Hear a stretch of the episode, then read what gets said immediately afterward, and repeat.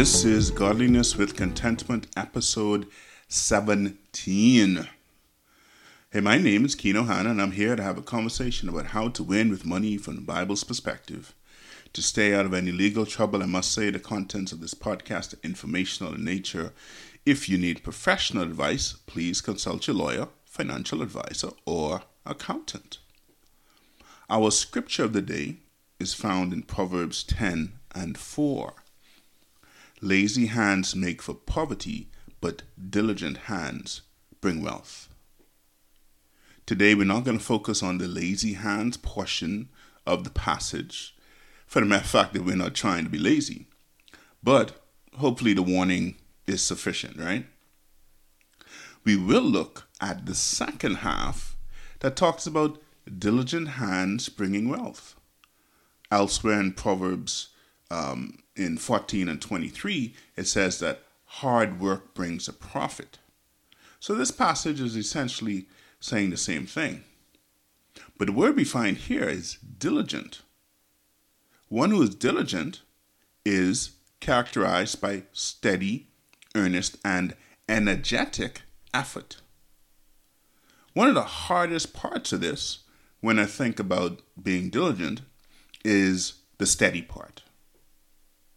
Steady puts a picture in my mind of someone doing something and distractions are there and people trying to get this person off the path.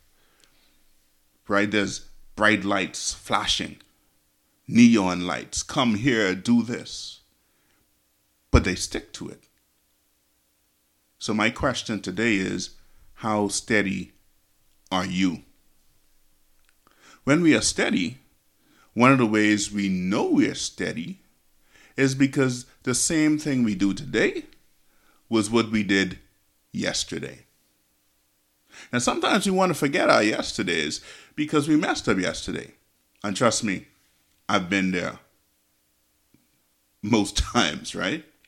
Where yesterday was not what I was supposed to do, not where I was supposed to be. We want to look ahead to our future. And I hope that that's what you're doing, right? Especially this new year this is January 2023. We're looking forward to a bright and prosperous 2023. But when we are steady, it means that we are able to put together a string of wins, right? There's a sequence of steps in the right direction. And so yesterday is important. So this is why we're talking about yesterday today.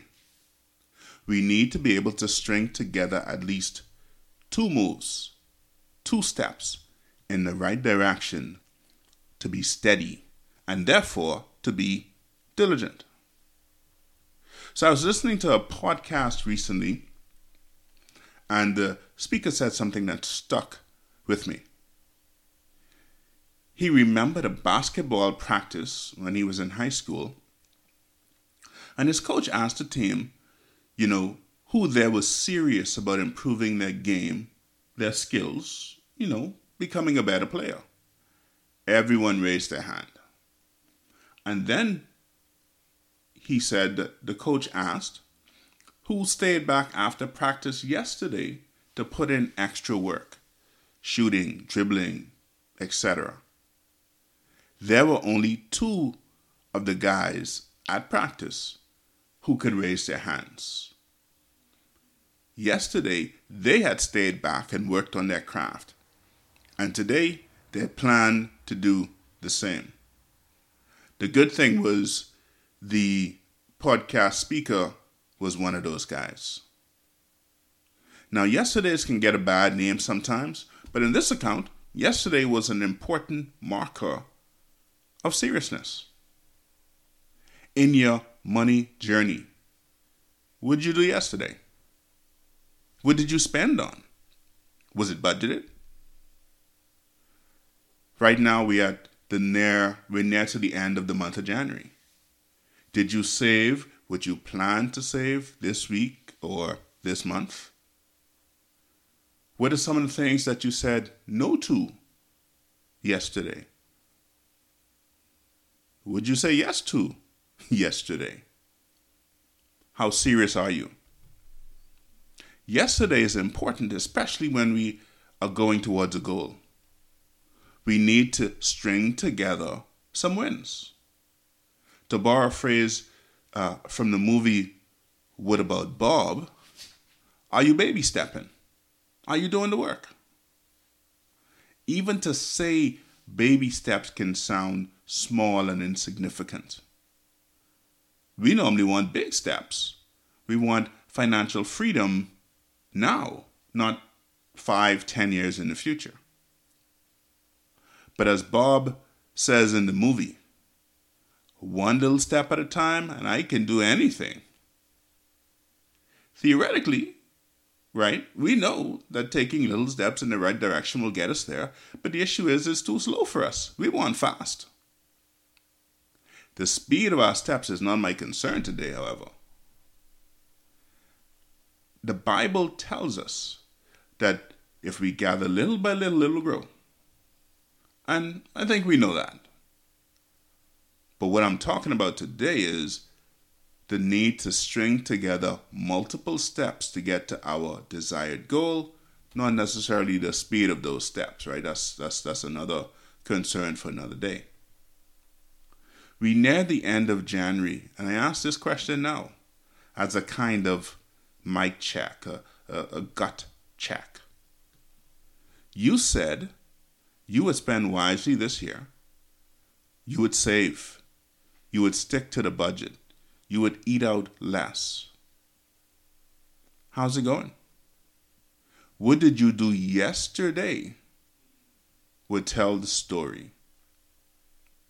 Now, I'm not saying that if you messed up yesterday, you can't win today. No, win today. Do what you said you would do. By God's grace, you get to tomorrow because it's not promised to any any one of us, right?